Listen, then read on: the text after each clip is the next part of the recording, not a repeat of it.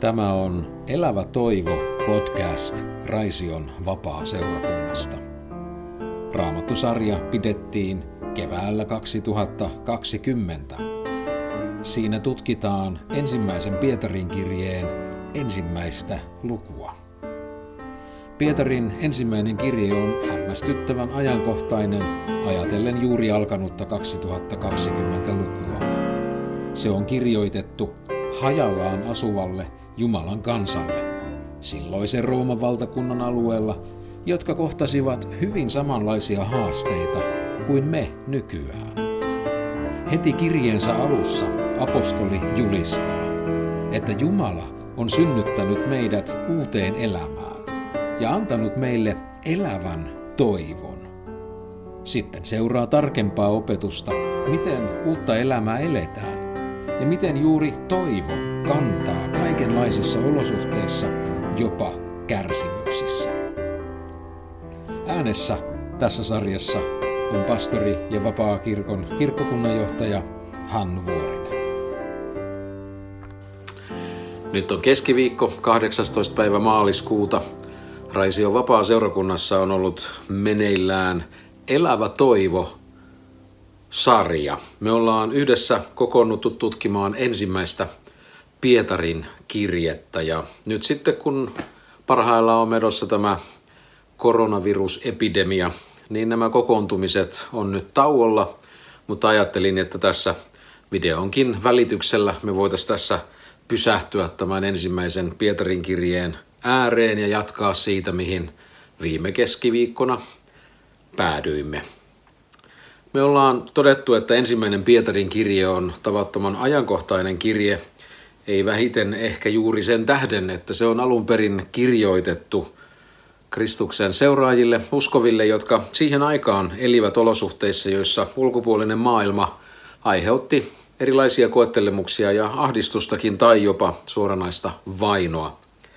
Pietari hyvän paimenen ja pastorin lailla kirjoittaa heille rohkaisevan kirjeen, jossa hän muistuttaa evankeliumin sisällöstä ja kaikesta siitä, mitä evankeliumi mukanaan tuo, eikä kaikkein vähiten nimenomaan muistuttaa toivosta, joka kantaa elämässä myös silloin, jos siellä on ahdistuksia ja vaikeuksia, kuin myös taas antaa melko lailla lisää niihin hetkiin, jolloin on iloa ja riemua. Me olemme havainneet Pietarin puhuttelevan kristittyjä kahdella eri termillä. Hän puhuu valituille muukalaisille. Nuo kaksi sanaa hyvin kuvaavatkin meitä Jeesuksen seuraajia, sillä se valittu sana heti vie ajatuksemme Jumalan rakkauteen ja siihen, miten Jumala Kristuksessa on tullut pelastamaan meidät ja Kristuksessa valinnut meidät. Muukalaisuus toisaalta on nimenomaan se tunne, kokemus elämästä, jossa me emme ihan ole tässä nykyisessä maailmassa ja maailmanajassa kotonamme, vaan me katsomme eteenpäin siihen Jumalan uuteen maailmaan, Jumalan kotiin. Ja niinpä Pietari heti alussa muistuttaa siitä, miten Jumala itse on aktiivinen toimija meidän pelastuksemme suhteen. Isä, poika ja pyhä henki, kolmiyhteinen Jumala, on liikkeellä. Ja hänen laupeutensa ja hänen armonsa on se, mikä on tullut pelastamaan meidät. Ja niin tässä heti Pietari muistuttaa, että se oikea ja sopiva reaktio tähän Jumalan pelastavaan tekoon on nimenomaan ylistys ja kiitos. Hänhän sanoi täällä meille, ylistetty olkoon meidän Herramme Jeesuksen Kristuksen Jumala ja Isä, joka suuressa laupeudessaan on Jeesuksen Kristuksen kuolleista nousemisen kautta uudesti synnyttänyt meidät elävään toivoon. Ja näin heti kärkeen Pietari johtaa meidät tämän suuren perinnön ääreen, joka on talletettuna taivaissa. Ja vaikka se on vielä siellä edessäpäin, niin jo nyt tässä nykyisessä elämässä me katsomme sinne ja se toivo kantaa meitä eteenpäin. Mutta viimeksi katselimme sellaista jaejaksoa ja opetusta kirjeen alussa – jossa Pietari osoittaa, miten nykyisessä maailmanajassa Jumalan valitut ja muukalaiset tuntevat sekä ilon että murheen. Meidän uskoa koetellaan erilaisissa koettelemuksissa. Näiden koettelemusten tarkoitus on kuitenkin uskon aitouden toteaminen ja toisaalta kiitoksen, ylistyksen ja kunnian tuottaminen Jeesukselle. Jumala itse, hän on läsnä koettelemuksissa ja hän on luvannut varjella niissä omiaan. Ja onpa meillä uskovilla lupa, ihan isä meidän rukouksen sanoen, rukoilla, ettemme joutuisi kiusaukseen tai koetukseen. Kyseessähän itse asiassa on sama sana, joka voidaan raamatussa me kääntää kiusaus tai koetus sanalla. Mutta meillä on siis lupa pyytää, että me sellaisiin joutuisi. Kiusaukset, näin viime keskiviikkona huomasimme, ovat nekin Jumalan kädessä. Salliessaan sellaisia Raamattu vakuuttaa meille, että Jumala isämme on jo valmistanut myös pääsyn niistä. Ja niin Pietari täällä tämän jakson lopettaa ajatukseen siitä, miten Jeesuksen tunteminen, häneen uskominen ja Jeesuksen rakastaminen, se on ehtymätön ilon ja riemun aihe ja lähde jo tässä nykyisessä maailmanajassa, jota elämme. Ja me voimme iloita myös siitä, että Jumala on voimallaan luvannut varjella meidät aina sinne perille asti. Niin kuin täällä viimeksi jakeessa yhdeksän ensimmäistä lukua sanottiin, te saavutatte uskon päämäärän sielujen pelastuksen. Ja tässä kohtaa en malta olla mainitsematta, että kun puhutaan sielujen pelastuksesta, niin tässä ei suinkaan olla ihmistä mitenkään palottelemassa niin, että nyt olisi jonkun osan pelastuksesta kysymys, vaan nimenomaan elämän pelastumisesta. Tämä perintö, uusi maailma, viittaa aina sinne asti, jolloin sekä meidän sielumme, henkemme kuin myös ruumiimmekin on kokenut tämän Jeesuksen tuoman pelastuksen ruumiimme ylösnousemuksen kautta on päässyt siihen uuteen maailmaan, eli siihen lopulliseen pelastukseen. Tämä on meidän päämäärämme ja sen me saavutamme Jumalan voiman avulla uskoen Herraan Jeesukseen. Ja nyt jatkamme jakesta 10, jossa Pietari lausuu seuraavat sanat. Sitä pelastusta ovat profeetat etsineet ja tutkineet. He ovat ennustaneet teidän osaksenne tulevasta armosta ja tutkineet, mihin tai millaiseen aikaan heissä oleva Kristuksen henki viittasi, todistaessaan edeltäpäin Kristusta kohtaavista kärsimyksistä ja niiden jälkeen tulevasta kunniasta. Heille ilmoitettiin, etteivät he palvelleet itseään, vaan teitä, sillä sanomalla, jonka nyt ovat kertoneet teille ne, jotka taivaasta lähetetyssä pyhässä hengessä ovat julistaneet teille evankeliumia. Siihen enkelitkin haluavat katsahtaa. Näissä sanoissa me näemme, että raamatun ja itse asiassa myös ihan koko historian todistus on yhtenevä. Ja se on tämä. Pelastus, se on Jeesuksessa, Kristuksessa ja hänen yhteydessään, ja se perustuu Jumalan armoon. Jakeessa 10 Pietari sanoi, sitä pelastusta ovat profeetat etsineet ja tutkineet. He ovat ennustaneet teidän osaksenne tulevasta armosta. Näistäkin Pietarin jakeista, niin kuin raamatun kokona, kokonaisilmoituksen äärellä, me näemme, että Jumalan pelastussuunnitelma on yksi kokonaisuus. Vanhan testamentin todistus keskittyy sekin Kristukseen ja hänen kauttaan tapahtuvaan pelastukseen. Tämä on siinä mielessä tärkeää tässäkin kirjeessä huomata ja havaita, että toisinaan tuntuu siltä, että meillä voi olla kiusauksena jotenkin erotella tai kuvata vanhan testamentin Jumalaa erilaisena kuin mitä on Uuden testamentin Jumala. Se saattaa, tämä saatetaan ihan jopa sanoa ääneenkin joissakin piireissä ja joissakin tulkinnoissa, mutta joskus myös meidän kielenkäyttömme vähän niin kuin paljastaa meidät siinä, että me saatamme ajatella, että se vanhan testamentin Jumala, se oli vähän sellainen ja sellainen, kun taas sitten tämä uuden testamentin Jumala olisi jotenkin ihan muuta – mutta nyt tässäkin Pietari, kun on puhunut nimenomaan pelastuksesta Jeesuksessa, uudesti syntymisestä, uskosta Jeesukseen, Jeesuksen rakastamisesta ja tästä Jeesuksen valmistamasta perinnöstä, jota kohden olemme menossa ja jonka hengen jo nyt omistamme sydämessämme, on puhuttu tästä sielujen pelastuksesta, niin nyt heti Pietari tässä sanoo sitä pelastusta – ovat profeetat etsineet ja tutkineet ja ovat ennustaneet teidän osaksenne tulevasta armosta. Nämä profeetat, joista Pietari tässä on kirjoittamassa ja puhumassa, ovat ilmiselvästi Israelin profeettoja, vanhan testamentin profeettoja. Niitä ennustuksia, sitä sanomaa, jonka me voimme lukea vanhan testamentin lehdiltä, sitä he ovat olleet välittämässä. Ja nyt tässä Pietari liittää nämä profeetat tähän saman pelastuksen yhteyteen, mistä me nyt olemme tässä puhumassa. Itse asiassa äh, raamatussa on eräs tapahtuma kuvattuna mielestäni tavattoman hienosti ja mielenkiintoisesti tässä valossa. Muistatte, että kun Jeesus oli noussut ylös kuolleista, mutta ei vielä ollut kuitenkaan mennyt isänsä luokse. Siinä oli muutama viikon jakso, jolloin kerrotaan, että hän ilmestyi opetuslapsilleen ylösnouseena kuolemansa jälkeen, mutta ylösnouseena. Ja aivan siellä alkuvaiheessa Luukas kuvaa evankeliuminsa lopussa kahta opetuslasta, jotka olivat matkalla Jerusalemista Emmaus-nimiseen kylään.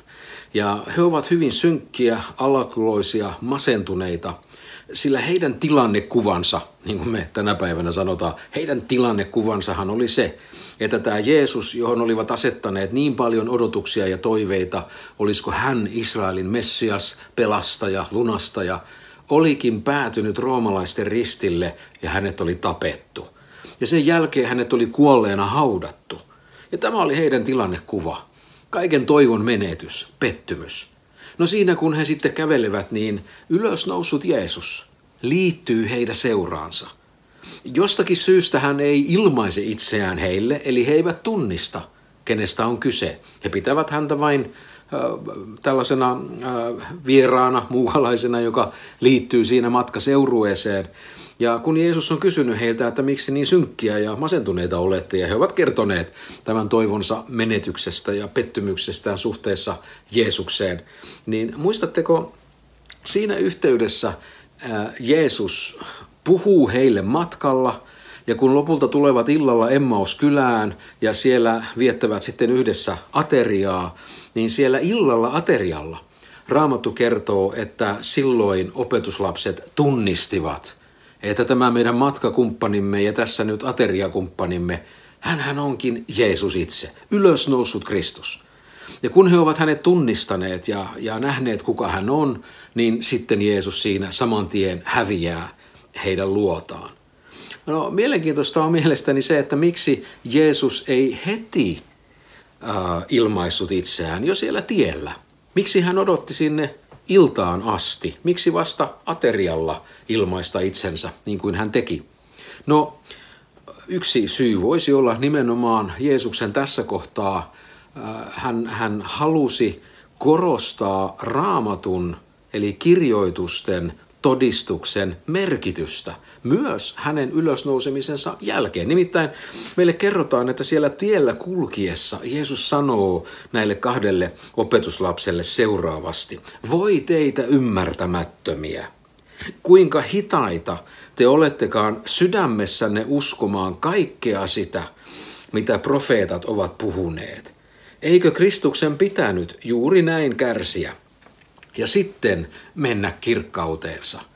Ja alkaen Mooseksesta ja kaikista profeetoista hän selitti heille, mitä kirjoituksissa oli hänestä sanottu. Tämä löytyy sieltä Luukkaan evankeliumin luvusta 24 ja kestä 25-27. Tässä mielestäni on todella mielenkiintoista se, että ennen kuin ilmaisi itsensä ylösnouseena Jeesuksena, hän halusi raamatun lehdiltä – tässä kohtaa vieläpä vanhan testamentin kirjoitusten lehdiltä osoittaa opetuslapsille, mitä hänestä Jeesuksesta oli ennustettu, mitä hänestä oli kerrottu, mikä oli vanhan testamentin sanoma Jeesukseen liittyen. Ja siksi hän piti siellä tiellä ensiksi eräänlaisen raamattu tunnin vanhan testamentin äärellä ja osoitti sieltä, mitä oli sanottu, ennustettu ja puhuttu Kristuksesta, joka kärsii kuoleman, mutta joka sitten nousee kunniassa ja kirkkaudessa. Me tästä vähintäänkin näemme sen, että Jeesukselle itselleen kirjoitusten eli raamatun todistus hänestä on tärkeä, merkityksellinen. Ja niin sen tulee olla meillekin. Toiseksi näemme siitä sen, että vanhan testamentin todistus, sekin nimenomaan liittyy sanomaan Jeesuksesta, Jumalan armosta Kristuksessa. Siitä pelastuksesta vanha testamenttikin puhuu josta sitten Uusi testamentti ilmoittaa Jeesuksen sen kaiken saaneen aikaan. Joten tässä kohtaa ei siis ole mitään eroa vanhan testamentin Jumalan ja uuden testamentin Jumalan välillä. Molemmat testamentit todistavat Jeesuksesta. Ja vieläpä Jeesuksesta todistaessa todistavat hänen kärsimisestään ja kuolemastaan ja ylösnousemuksestaan kunniassa ja kirkkaudessa. No, sama näkyy äh, apostoli Paavalin teksteissä, niin kuin olemme tässä meidän Elävä toivo-sarjassamme aika ajoin aina vilkaisseet, mitä, mitä Paavali samoista asioista puhuu kuin mitä nyt luemme Pietarin kirjasta. Niin tässä yhteydessä voisimme ensiksi lyhyesti katsoa Paavalin roomalaiskirjeen kaksi ensimmäistä jaetta. Ne kuuluvat näin. Paavali, Jeesuksen Kristuksen palvelija, kutsuttu apostoliksi ja erotettu julistamaan Jumalan evankeliumia, jonka Jumala on ennalta luvannut – profeettojensa kautta pyhissä kirjoituksissa evankeliumia hänen pojastaan Jeesuksesta Kristuksesta. Tässä Paavali nyt sanoo saman asian, kuin mitä Pietari kirjeessämme sanoo, että sitä pelastusta ovat etsineet ja tutkineet profeetat, jotka ennustivat teidän osaksenne tulevasta armosta.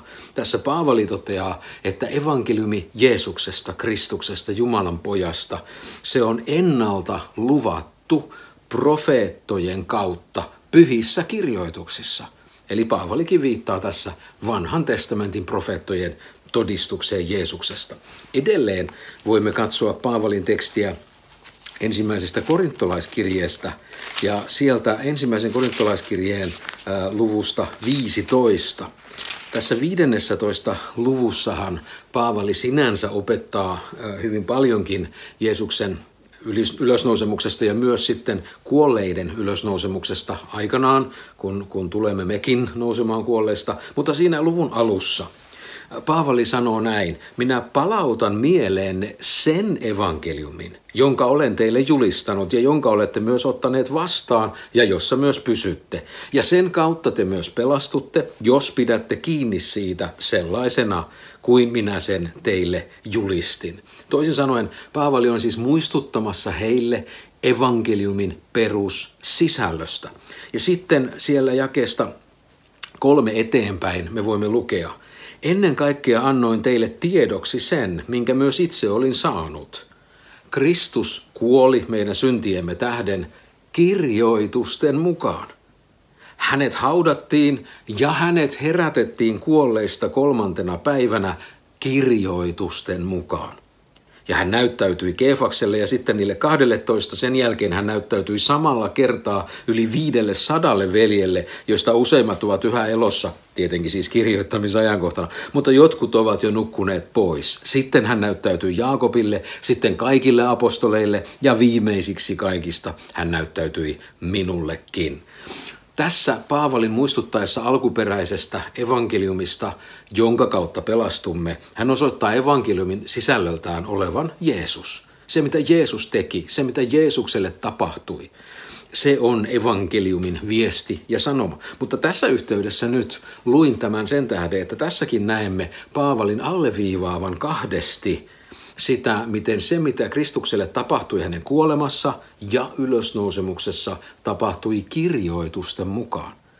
Eli jälleen tässäkin kohdassa Paavali tekee saman kuin minkä Pietari nyt täällä meidän tekstissämme ensimmäisen kirjeensä jakeista 10-12. Siinä yhdistyy tämä ajatus, että evankeliumin sanoma on raamatussa yksi kokonaisuus. Vanha testamentti todistaa samasta kuin Uusi testamentti. Ja se, mistä nämä viestit todistavat, on nimenomaan evankeliumi Jeesuksesta, Jumalan armosta hänessä. Pietari sanoi, että profeetat ovat etsineet ja tutkineet. Ne ovat molemmat sellaisia sanoja, jotka tarkoittavat huolellista ja keskittynyttä etsimistä, jonka tarkoituksena ja tavoitteena on löytää ja selvittää asia. Toisin sanoen nämä profeetat, jotka, joita Jumala käytti, niin, niin he pyrkivät ymmärtämään, he pyrkivät käsittämään ja näkemään tämän sanoman sisältöä. Jakeen 12 alkuosassa sanottiin, että heille ilmoitettiin, etteivät he palvelleet itseään, vaan teitä. Tässä se, mitä te tarkoittaa, on tietenkin nämä kirjeen vastaanottajat, nämä valitut muukalaiset. Ja tässä kohtaa raamatun äärellä voimme ihan huoleti sisällyttää meidät itsemme nyky Jeesuksen seuraajat ja uskovat samaan joukkoon. Eli vanhan testamentin profeetat, vanhan testamentin sanoma palvelee Kristuksen seurakuntaa. Ja nämä profeetat aikanaan ymmärsivät tämän, koska heille se ilmoitettiin, niin kuin tässä meille todettiin. Edelleen jakessa 11 meille sanotaan Pietarin toimesta, miten he ovat tutkineet, siis nämä profeetat, mihin tai millaiseen aikaan heissä oleva Kristuksen henki viittasi, todistaessaan edeltäpäin Kristusta kohtaavista kärsimyksistä ja niiden jälkeen tulevasta kunniasta. Siis näillä vanhan testamentin profeetoilla oli Kristuksen henki, Messiaan henki, voidellun henki, Jeesuksen, Jumalan pojan henki. Sama henki vaikutti heissä siellä muinoin. He katsoivat eteenpäin, tähän aikaan, joka on tuleva. Siinä mielessä he eivät palvelleet itseään, vaan meitä, joille tämä maailmanaikojen loppukausi on koittanut Jeesuksen ensimmäisen tulemuksen myötä. Tässä puhutaan ennustuksista eli profeetallisesta ilmoituksesta, joka liittyy tulevaisuuteen. Ainoastaan Jumala voi kertoa tulevaisuutta. Ainoastaan Jumala tietää tulevaisuuden. Ja nämä profeetat, nämä vanhan testamentin kirjoitukset ovat syntyneet hänen henkensä vaikutuksesta. No, mistä nämä vanhan testamentin profeetat ja ilmoitus on sitten todistanut ja puhunut? Mikä on se sisältö? No, meille kerrottiin se tässä hyvin ytimekkäästi. He ovat ennustaneet teidän osaksenne tulevasta armosta. Joten siis vanhan ja uuden testamentin todistuksen ytimessä on Jumalan rakkaus ja armo, joka on ilmestynyt Jeesuksessa Jumalan pojassa Israelin Messiassa.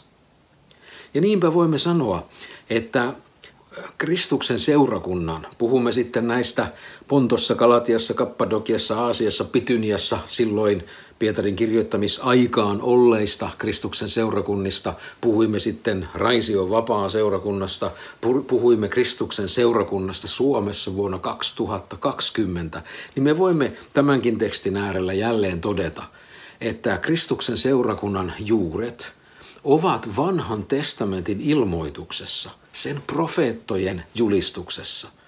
Ja että vanhan ja uuden testamentin viesti – se on yksi ja sama. Jumalan armo tulee meidän ihmisten osaksi Jeesuksen kautta uskoessamme häneen. Siksi teemme hyvin, kun luemme vanhaa testamenttia. Teemme hyvin, kun jaksamme paneutua siihen, olkoonkin, että ajallisesti se on meistä niin tavattoman kaukana, olkoonkin, että sen kulttuuritavat, hyvän aika siihen liittyvät yksityiskohdat ovat meistä hyvin kaukana. Olkoonkin, että se toisinaan on meidän vaikeahko ymmärtää niin omista oman elämämme ja oman aikamme lähtökohdista. Teemme hyvin, kun jaksamme sen tekstejä lukea ja nimenomaan muistaa lukiessamme, että siellä se sama punainen lanka kulkee, se sama ydin on läsnä ja se on sanoma Jeesuksesta, sanoma Jumalan armosta omassa pojassaan, jossa Jumala ottaa meidät yhteyteensä ja rakastaa meitä. Siksi arvostetaan vanhaa testamenttia, sen profeettoja, sen sanomaa, koska siinä on sama viesti kuin mitä Jeesuksessa ja Uudessa testamentissa. No, jatketaanpa vielä. Siellä jakeessa 12 Pietari toteaa puhuessaan näistä profeetoista puhuessaan vanhan testamentin sanomasta. Hän sanoo, he ovat palvelleet teitä sillä sanomalla, jonka nyt ovat kertoneet teille ne, jotka taivaasta lähetetyssä pyhässä hengessä ovat julistaneet teille evankeliumia. Tässä Pietari nyt yhdistää nämä vanhan testamentin profeetat ja toisaalta apostolit. Sen todistuksen, jonka nämä Jeesuksen ensimmäiset seuraajat ja Jeesuksen valitsemat silminnäkijät, apostolit, antavat meille uudessa testamentissa. Tässä ne lyövät nyt kauniisti kättä. Ja Pietari sanoo, että yhteistä näille vanhan testamentin profeetoille ja uuden testamentin apostoleille on yksi ja sama henki, pyhä henki. Samoin kuin profeetat puhuivat heissä olevan Kristuksen hengen kautta, niin kuin Pietari sanoo. Apostolit puolestaan julistivat evankeliumia taivaasta lähetetyssä pyhässä hengessä. Joten henki, lähde, on sama, Jumala itse, hänen henkensä. Vanhan testamentin profeetat todistivat Kristuksesta ja hänen armostaan, samoin Uuden testamentin todistus keskittyy tietenkin Kristukseen ja hänen armoonsa. Ja niinpä molempien testamenttien viesti ja sanoma on pyhän hengen sanoma. Se on Jumalan antama opetus, Jumalan antama ilmoitus.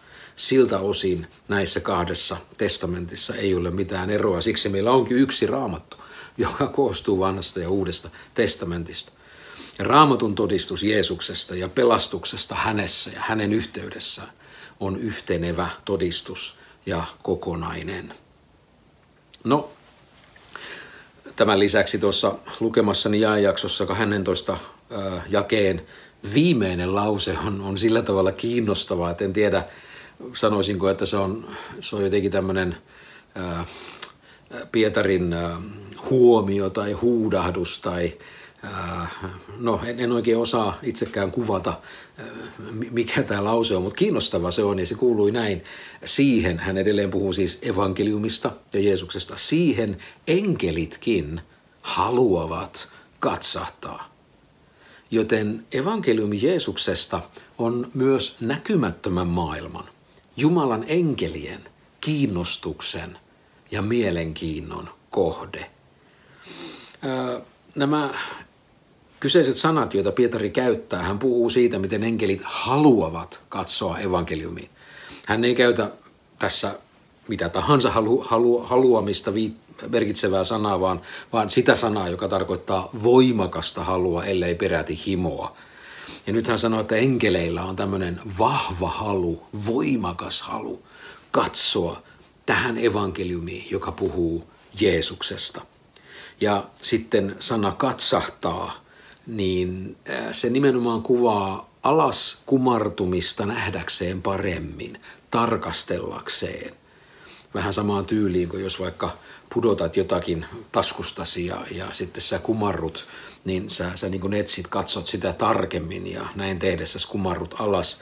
Vähän samaan tyyliin nämä Jumalan enkelit, tämä näkymätön maailma, jossa tällaisia henkiolentoja raamatun mukaan on olemassa, näillä on voimakas halu kumartua katsomaan Kristuksen evankeliumin puoleen ja siihen, miten se toteutuu ja tapahtuu täällä maailmassa meidän keskellämme. Näin me olemme tässä vaiheessa tätä Pietarin ensimmäistä kirjettä havainneet, että sielujen pelastuminen ja uusi maailma Jumalan läsnäolossa, se on kristityn varma ja luja toivo – johon me saamme Jumalan voimasta uskon kautta varjeltua.